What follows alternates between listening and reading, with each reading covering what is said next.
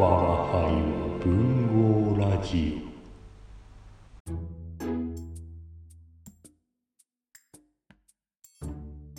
こんばんは。オこんばんは我が輩は文豪ラジオのとかです。りょうです 急にいい声で喋り出した。低いだけですああ、いい声やで。どうですか最近は な この、この振り緊張する。これで毎回やってくると思うと 怖い。こうです一くだりここでなくださいっていうあ怖い。振りですからあのな、お今の私の気持ちの話していい？お今撮ってるやん？うんだけど私はこの後に行く予定をしているうん初詣のことばっかり考えてワクワクしている。集中してください。熊楠の早う撮って。熊楠の話が始まるんだから。そうなんだよね。なんで？でもほら、数年ぶりやから、私初詣。初詣。そう。そんなぶり？そんなぶりを今までずっと毎年私初詣行く派やからさ、うん。行ってたのよ。お行っておみくじ引いたりとかな。ああやって、お正月感が、うんあるやおみん。くじ引く引くよ。いくらいくらくらい？いくらくらい？うん神社によるやろ。ああ、うんえ、例えば、例えば。例えば、そこ掘り下げる、どこ、どこ面白い？よく行ってたどこよく？あの、ここ数年よく行ってたのは、うん。あの、一姫神社っていう京都の一姫？一姫。女の、女の人の二神社。太郎？一姫？字が、一姫はな、なんかな、姫ってそれぞれあったけど。はあ。興味あるこれ。二文字の姫のうん方。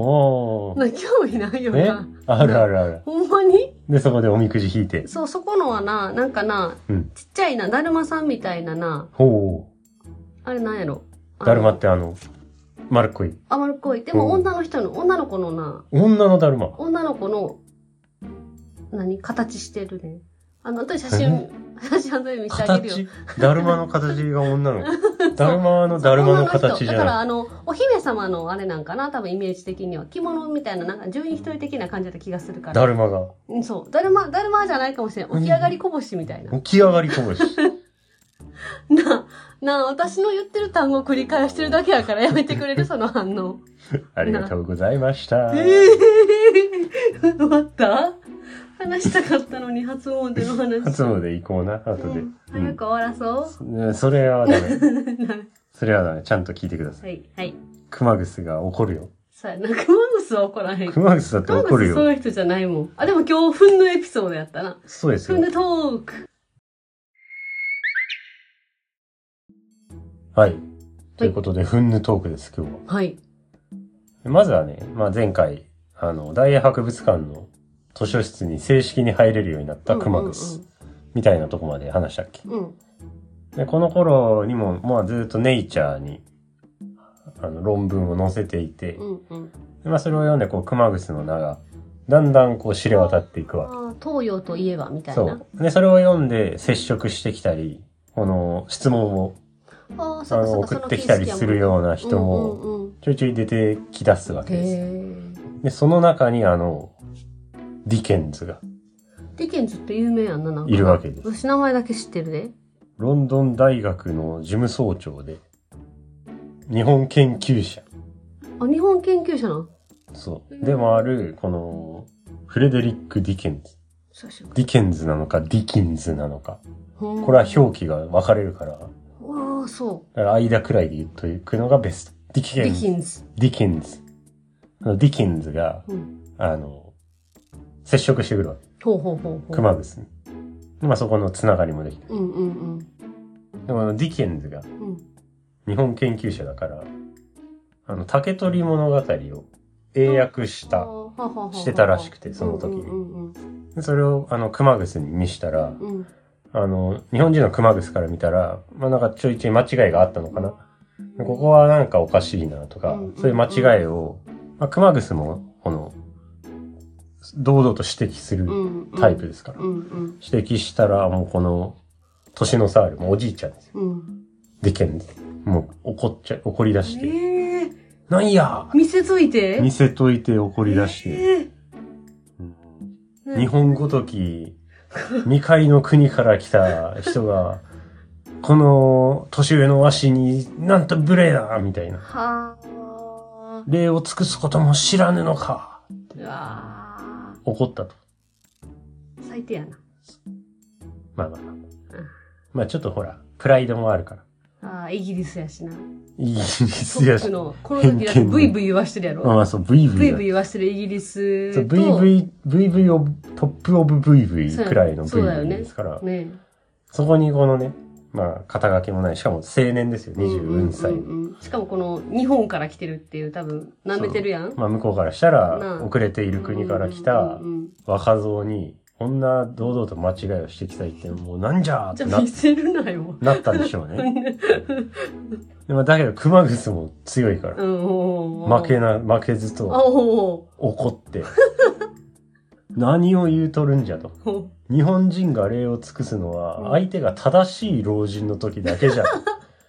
ただ年上だからっつって礼を尽くされると思うなよみたいな。素晴らしいね。素晴らしい。素晴らしいな。素晴らしいですよ。で、ここの言葉はこの、権威に媚び、明らかな間違いを不問にしてまで、愛追奨する者など、日本にはいないあれや、文豪みくじな。そう。ってあっ言た。ったわけです。まあこれはあの、愛追奨っていうのは、この相手に気に入られるために、うん。こびること。うんうんうん。だからもう権威に媚びて、間違いも、あ、正しいですっていうような、なんかそんなこびこび野郎は日本にはいねえんだよって素晴らしい。ブチギレて。でも、その時は追い返されたのかな？熊楠は。うんまあわかんないけど。で、まあそこではそういう喧嘩になったんだけど、うんうんうんまあ後からこのディケンズも、まあやっぱり頭のいい人ですから、ああ、まあ。やっぱり考え直したら、あ熊楠が合ってるなああ、よかった、よかった。ちゃんと考え直したらしくて、まあそれでこう、信仰、後々も深めていく。おーで、後々は協約で、まあ一緒に訳して、うんうん北条記を英訳したりなんかし、っていう。おーこの熊楠のこの精神、いいね。熊楠精神、熊楠スタイル的な感じで行きたかった。言えなかった。なあうん S ではなかった。うん。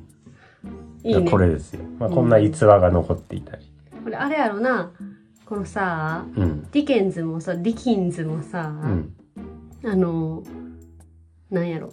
ドヤ、ドヤ的な感じで見せたんやろな。でああ、かな？その、今まで自分の周りは、そういうこびてる人たちばっかりだったんじゃない？ああ、イエスマンばっかりだったんでしょ？そう。で、この、な、いつも気持ちよくしてもらってたんやろな。うん。で、そんななんかこの、遠い東から来た、そうですよ。な、まあもうなんか昔で言うとね ちょっと差別されるような。そうね。だよね。まあ実際そういう経験もね、うんうんうん熊楠とかしてるみたいですから。そこからの来た人に、もう多分、ドヤ顔で見せたんやろな。うん。そしたら、すごいって言われると思いきや、ここ違うよ。間違ってんで。え、これもちゃうで。ってちゃうちゃいう。うちゃう。したら怒っちゃった。なうんいい、いいよね。素晴らしい熊楠。あこの日本を代表してるのがまたいいよね。そうですよ。なんか日本をバカにしたんだよな、だから。思い出してアメリカとかヨーロッパに行ってる目的を思い出して熊楠が。ねそうよ。国権を確立することですよ。素晴らしい。国権を伸ばすために行ってますから。うん。ね。ねえ、これはあれですよね。あの、ちょっと上司、上司にこう間違い指摘してなんかピリピリされたら、これ言ったらいいよね。な権威に媚び、明らかな間違いを不問にしてまで、愛追奨する者など、若者にはいない。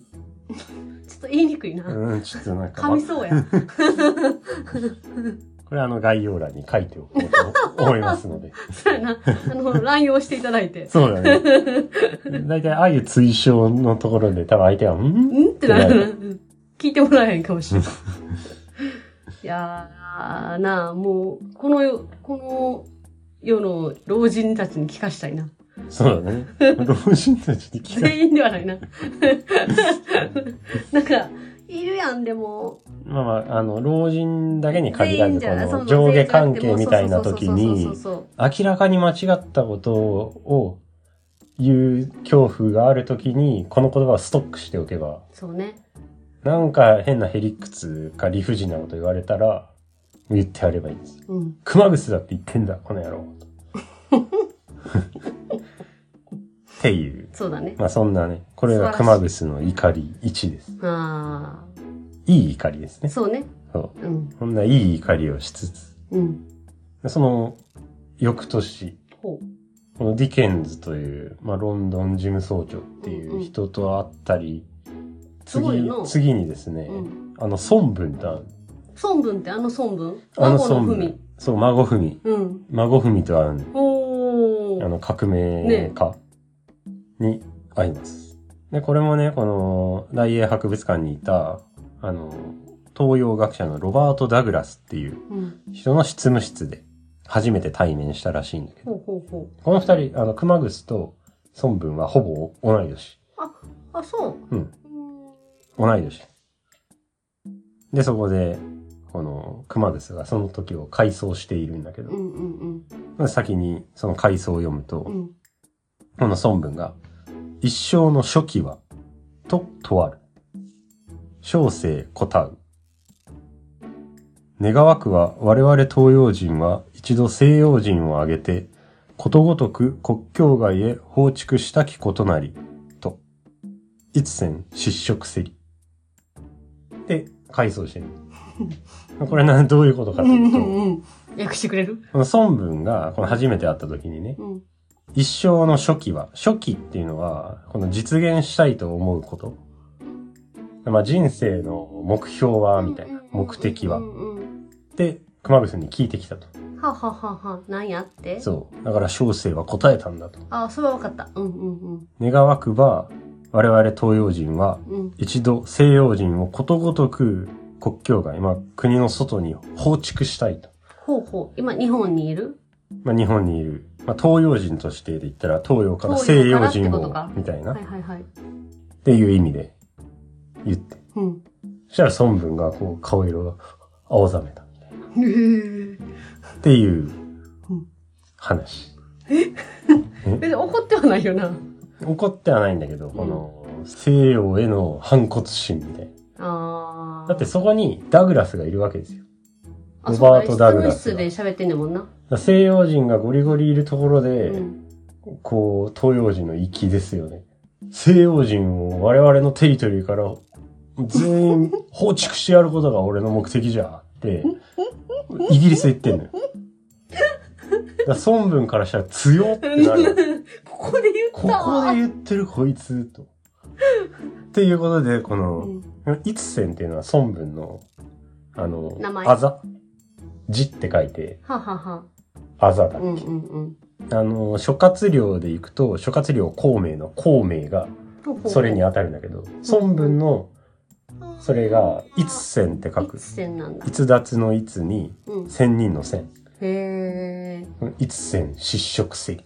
ー。色失ったってことか。そうそうそうそう。うんうん。っていうその気概に、まあ、孫文も革命家だから、この現状をぶち壊してやるっていううんうん思想の持ち主だから、うんうん。こうす、ものすごい息があって。もうずーっとそっからほぼ毎日のように会って、パブに行ったり、植物園行ったりとか、まあいろいろ。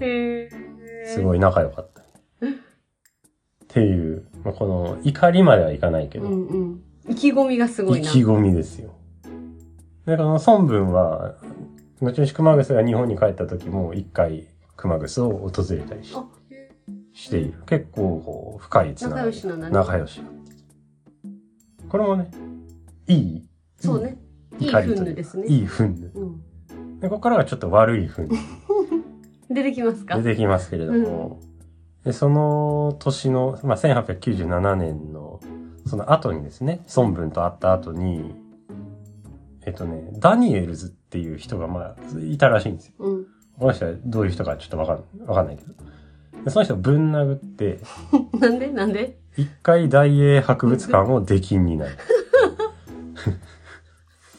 な なんで殴っ何があったんや？なんかね、馬鹿にされたのか、うん。こうちょっとうん、熊楠も虫の居所が悪かったのか。まあいろんな、いろんなのが重なったんかな。いろんそう。ちょっと本になんか書いてあったけど、ちょっと忘れちゃったけうど。ん。っていうことがあり。一時出来になったんだけど、まあ、あの、いろんな人と熊楠もつながりがああるし、ちょっと許されて戻ってきて。うんうんうんうんっちょっと一旦、一旦この落ち着いてくれっていうので、うん出禁になったんかな、ああ、そうね。一旦ね。なでも翌年、一年、ほぼ1年う後んうん。に、この、大英博物館にいたら、うん。これ女性陣がすごい喋っていたと。ほうほうほでそれを熊楠は注意したら、う。うんうん。この監督官と、もう大揉めに揉めて、そんなに？ううん。大英博物館。もうガチで出禁になる。ええということで、もう大英博物館には行けなくなっちゃった？行けなくなってしあまらー、そんなに？あかんかったんか。う。もうあかんから、うるさかったんでしうん。ょ。で、でもこの時もね、そのさっき孫文と合わせたロバート・ダグラスって、うんうんうん。この人が、まあ、は取り計らってくれて、うん。俺の部屋でなら、まあ、ここの資料とかを多分読んでいいよって、ああ、いい人。出入りしていいよっていう案を出したんだけど、まあ、うん熊楠もこまあ。フンヌの人ですからそうう、いや、いいと。まあ、ありがたいけど、うんいいですと。そんななんか迷惑もかけれないし、うんみたいな形で、ね大英博物館をささった。出ていくと。はフンヌで去っていった。熊楠らしあ。い。ね、よくす、なんか去っていくよね。なんかすごくさ、あの、今、いろいろイメージしながら聞いてんねんけどさ、今までの話も。うん。あの、すごく後ろ姿がしょっちゅう出てくるねんけど、そうでし学ょ。校を去ってったりとかさ、気持ちよく、まあ気持ちよくと言っていいのかわからないけど、あ振り返らないよねそう、振り返らない。うん。あ、そそうなんでそこからはこのあの今度はイギリス自然史博物館とか、まあそういう別のところう。に行って、あの勉強したりとかうんしていくんです。っていう、激しいな。激しい、激しいな。激しいけどね、まあこの頃、熊楠らしいエピソードちょっともう一個紹介しておくと、うん。あの大博物館から博物館員にならないかって勧誘を受けてたらしくて、熊楠は。で、このお父さんも亡くなっちゃって、うんうんうん。その遺産分配とかで、この一番上のお兄ちゃん、遊び好きのお兄ちゃんとかと、なんかこう、ごたごたが揉めたの？あ、あったらしいの。遺。の、の熊楠が揉めてたわけじゃないんだけど、常楠がその対応に追われたりして、こう送金もそこまでこう、潤沢に来ない。ううん。お金にもう困っている。うんうんうん。状況だけど、まあ、博物館員にならないかって勧誘された時には、うん。人となれば自在ならず、自在なれば人とならず、と言って断ったと。どういう意味ですか？もう一回言おうか。うんいや違う違う違う違う違う。あ、あの。言葉は聞き取れてんねんけあどー、そう意味、意味を知りたい。えっとね、これは、人並みに就職してしまえば、自由ではなくなると。はあ。で、自由でいようとすると、人並みにはなれないんだ。うん。だから、普通の、普通の生活を求めたら、自由を失うし、うんうんうん。自由でいようってなったら、まあ、他の人と同じような生活を求めることはできないんだと。で、俺は自由を取る。ほう、そういうことね。っていう言い回しというか、そういうポリシーでうん。断ってほ出ていくと。そんな、そんな感じです。う。でもそうやんな。そうね。うん。まあ、トレードオフみたいなね、うんうんうん。その時間とお金みたいな。うん。働けばお金は手に入るけど、自由は、そうね。時間はなくなるし、ねうんうん時間がちょっとまとまった時間欲しいなってなったら、まあある程度分のお金のね稼げへんしな。収入はうん。抑えられてしまう。で、そんなことを言ったんだけど、うん。やっぱりね、お金がないわけですよ。そうだよね。そう。で、ちょいちょい美術館で翻訳のアルバイトしたり、調査のアルバイトしたり、うんうんうん。まあ浮世絵を売ったりもしてたらしへい。んだけど、まあ、ずーっと馬小屋の2階みたいな家に住んでる。ー。待って待って。馬小屋の2階みたいな家、どんな顔かわからない。馬小屋は思いつく？馬小屋はわかる。の2階です。2階のイメージがないね、馬小屋に。馬小屋だって2階あるでしょ。ある？あるんです。まあまあ、とりあえずのボロ、ボロっちいとこに住んでたものすごいボボロっちいところで、うんなんかす、あのーすごい寒いのに、うん。薄い掛け布団1枚で、でも、ずっと猫を飼っていて、うん。猫を抱いて寝てたらしい。暖を取って暖を取ってたらしい。イギリスとか寒そうやなねえ、でも熊草は強いかすごいなら。なよく生きていけたなあ。そう。後半、強いな後半はというか、うん。うん、そんな感じで、だんだんお金もどんどんなくなっていって、うんうんうん。で結局、まあ、1900年になって、うん。もう、いよいよお父さんの相続遺産分のお金がなくなって、ほうほ送金がストップして、う。あら。で結局やっぱりもうお金がなくなって、熊楠帰る。ああ。それでも、うん。あれやねんな。あのー何？働いてても、別にイギリスにいたかったわけではなくて、そう、ただね、あのー書いてあったのは、うん。えっとね、誰だったかな？ちょっと人忘れたけど、うん。誰かがどっかの大学に日本学部かな？東洋学部かな、なんかその大学職員のポストみたいのを作ろうかみたいな話は出てたらしいのよ、帰る前に。だけどそれが、な、なんかの影響でなくなって、はあ。でまあもういよいよもう無理だあそうなって帰っていったらしい。うん。だから、まあ、この最初に断った博物館員の話の時は、ああまだもう、あれだったのかもしれない。うんうんうん送金がまだあったのかもしれないけど、うんうんもういよいよ浮世絵売ったりもしてたけど、うん、もう無理だとうん。いうことで、最後に、えー、蚊帳のような洋服を着て帰国した。薄いのを着てたんだろうね。かや。どんな洋服って思う。まあや。服じゃないよね。スケスケもやうさ、うん。風もめっちゃ通すし。お金ないから。そうやな。お金ないから、高いんじゃないの？蚊帳のような洋服を着て、帰国をすることになってしまう。そうか。そうなんですよ。なるほどね。そう。ねでも、あの、最初に言った通り、論文っていうかうんその、学問の方がずっとうん。やってて、結局イギリス滞在中にネイチャーへは37本ほね、投稿をしていて、掲載されてて。う。すごいな。でも帰国する前の年に、どっかでちょっと話し出したかもしれないけど、ノーツクエリーズっていう雑誌にも、うん。あの、文章を投稿し始めて、うん。これもこの質疑応答形式ああ、で。なんかもう一個あるってたな。んそう、もう一個。ノーツクエリーズだから、ノートって英語でさ、書き留めるとかメうんモみたいな。うんうん。 and query は質問。うん。質問って意味があるから。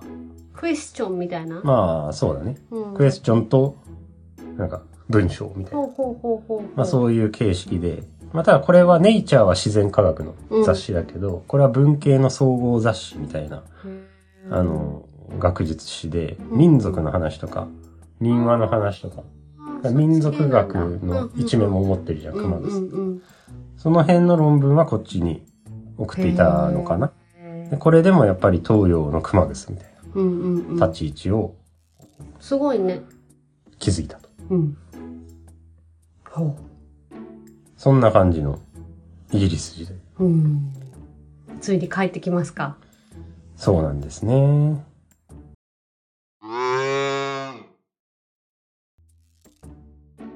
でまあ、この頃をちょっとまとめると、うん。あのー最初の頃に、やっぱり東洋の熊う楠。